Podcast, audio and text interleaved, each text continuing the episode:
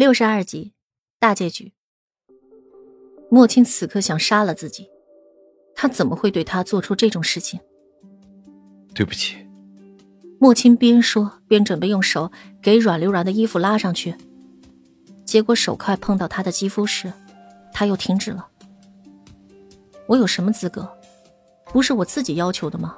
要让莫尘爱上他，他都已经怀上孩子了，他有他的孩子了。这个时候，他听到躺在床上女人的声音：“现在可以听我说了吗？”阮流然整理好了衣衫，坐到了桌边。王爷，你过来坐下吧。其实阮流然通过刚才的一切和现在冷静下来之后，他很害怕莫青还会对他做出什么事情，但是心里又有一丝悲哀。这个男人，他什么都给不了他。阮流然能看见莫青泛白的骨节，他壮着胆子。王爷，我希望你成全我们。我知道我会。别说了，我知道。莫青立马就打断了他的话。我竟然亲手把你送给他，我还那么没出息的对你。说到这里。莫青侧头看着阮流然，阮流然清楚的看到男人眼睛里的水雾，也能看见这个男人极力的压抑。但是我还是会杀了他，到时候我也不会放过你。说完这句话之后，他起身快步离开。阮流然在后面。王爷，我求你了，求求你放过我们。别喊我，不然我就不走了。就这样。莫青脚步很快的离开，因为这个男人如果不那么快，这滴眼泪就会滴在房间里了。接下来的几个月的时间，一切都照旧。阮流然虽然一直担心，也曾想办法去要求和莫青见一面，但是从来都被拒之门外。其实莫青每一次都在远远的看着他。你别走进来，你进来，我就不想让你出去了。终究是我输了，莫尘。突然有一天，阮流然收到一个精致的盒子，打开先看到了一封信。别找我了，这个鞭子送给你。他如果哪天对你不好了，这个鞭子可以用来抽他。我很好，无念。终究还是说不出那句话，也无法祝福。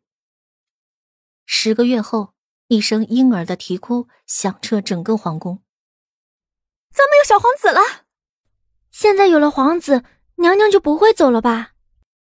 娘娘肯定会留在皇宫里的。从生下孩子的时候，阮流然确实很安分守己，包括男人三番两次提出来封后的事情，她也照常配合，几乎以前的生活没有什么太大的区别，无非就是睡了吃，吃了睡，晚上和男人打打架，日子也就过去了。所有人都觉得。皇宫娘娘啊，已经看开了，她现在有了羁绊，心已经留在皇宫，小皇子也一天一天的长大。眼看着三年的时光过去，最近阮流然时常看着窗外，目光里的光也重新燃了起来。他偶尔也会盯着小王子发呆。皇后娘娘做了很多衣服，宫女看到之后忍不住调侃：“娘娘。”你最近做的衣服怎么越来越大呀？咱们小皇子都穿不上呢，还。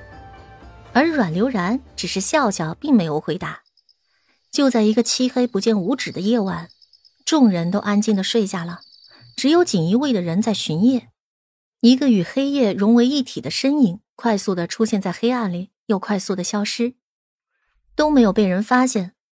阮流然站在屋顶。回头看着男人批阅奏折的方向，深深的看了一眼。喜欢吗？爱吗？其实挺喜欢的，也挺爱的，但是要被关在这里一辈子，他做不到。孩子的衣服他做的已经够多了，从三岁的到后面的七八岁的，好几年已经不用愁了。他心里有星辰大海，有他憧憬的地方，有更重要的事情等着他去做。孩子。等你长大，娘亲就来接你，到时候咱们一起离开。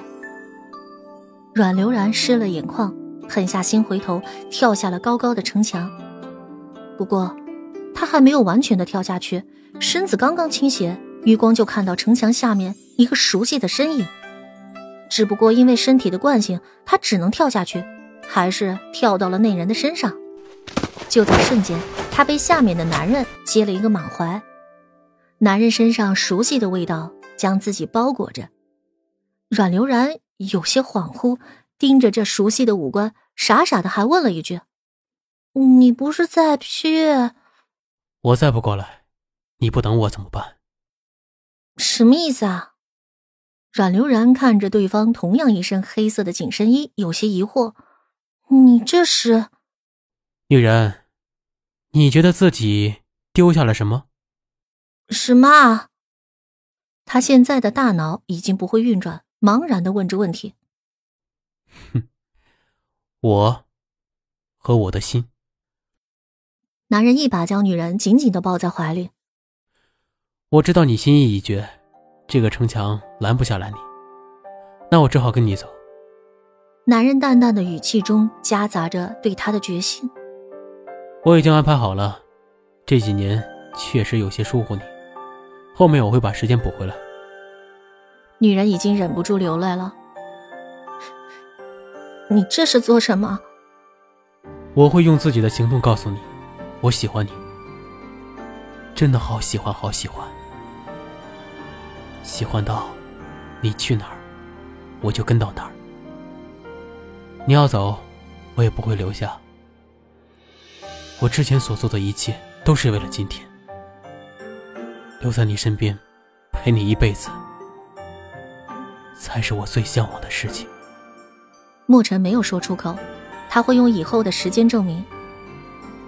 从此之后，好几年都没有再有他们的消息，直到小皇子七岁的时候突然消失，留在小皇子房间里还有一个信封：“皇位留给贤能之人。”至此。皇上和皇后娘娘只留下了一个传说。